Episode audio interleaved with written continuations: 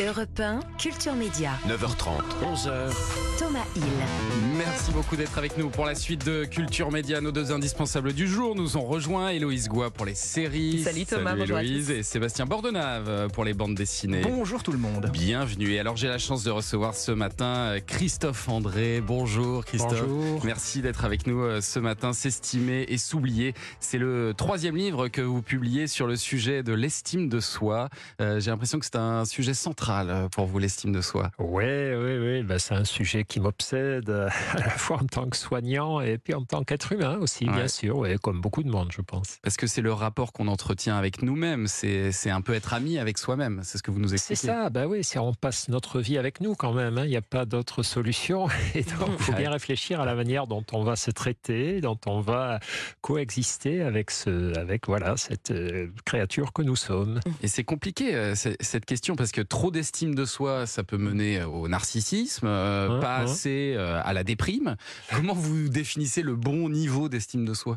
Ah ouais, ouais, ouais. Ben, c'est vrai que mais, mais c'est comme ça pour presque toute la psychologie. Vous savez, trop d'émotivité, c'est un problème, Mm. mais pas assez, c'en est un aussi. Voilà, parfois les gens qui sont trop intelligents disent que la vie est compliquée pour eux. Ceux qui ne le sont pas assez, ben, elle l'est aussi quand même. Donc, et c'est pareil pour l'estime de soi. C'est ben, la définition de la bonne estime de soi, c'est pas seulement qu'il faut avoir une haute idée de soi-même. Alors, au début, quand on travaillait sur l'estime de soi, les, les travaux de recherche, on pensait que c'était important d'être capable de voir tous ses bons côtés, toutes ses qualités, etc. Ça reste important, mais on s'est aperçu qu'il y avait un profil de personnes qui se voyaient très beau, très fort, très intelligent, Mhm. et qui étaient très chiants quand même. C'est ce qu'on- Ah oui, ce les narcissiques. Les narcissiques, c'est-à-dire eux, ils ont une très haute estime d'eux-mêmes, mais ils ont tendance aussi à mépriser un peu les autres et à penser qu'ils ont plus de droits que les autres. Voilà, comme ils sont plus intelligents, ben, ils peuvent parler plus que les autres. Il faut qu'on les écoute. Comme ils sont euh, plus brillants, ben, il faut que tout le monde s'écarte à leur passage. Donc, au fond, aujourd'hui, on considère qu'avoir une bonne estime de soi, c'est bien sûr avoir un regard positif sur soi ou suffisamment positif. On sait aussi tous qu'on a des défauts, mais aussi respecter les autres, Mhm. c'est-à-dire être capable de de s'associer à eux, de travailler avec eux, de les aimer, de les admirer, de s'en inspirer. C'est pas faire cavalier seul finalement. Mm. D'où le titre aussi de votre livre, hein, s'estimer et s'oublier. Ça paraît un peu contradictoire comme ça sur le papier, Ouais. euh, mais les deux vont de pair en fait. C'est ça, et de façon séquentielle. hein. Le livre s'appelle pas s'estimer, il s'appelle pas s'oublier, c'est s'estimer puis s'oublier. C'est-à-dire quand on a fait le boulot, quand on est en règle avec soi, au fond,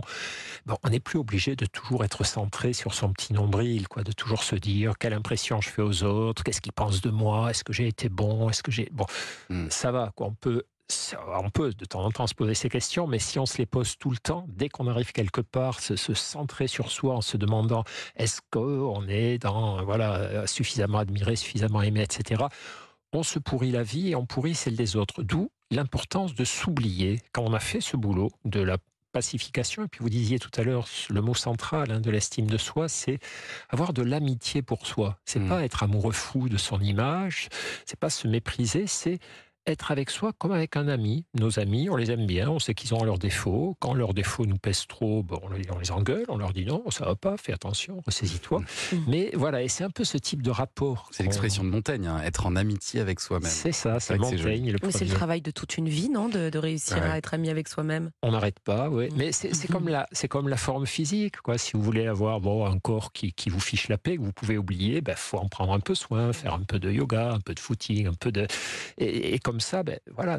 Oui, c'est amusant ce que, dit, ce que dit Héloïse, parce que effectivement, vous racontez aussi qu'il y, a des- il y a des pics dans la vie, c'est vers 50, 60 ans, on est au pic de l'estime de soi en général, c'est ça? Et ouais, ouais, ouais. Et, et, Vous et faites à le chemin de la vie comme ça, ouais. C'est ça. Et puis à l'adolescence, on est vraiment au creux. C'est, c'est- il y a des, Et des après 50 oscillations. ans Pardon. Et après 50 ans Ça décroît. Ouais, c'est Alors- ça. Voilà, alors non, c'est ça peut décroître. Attention. Ah, zut.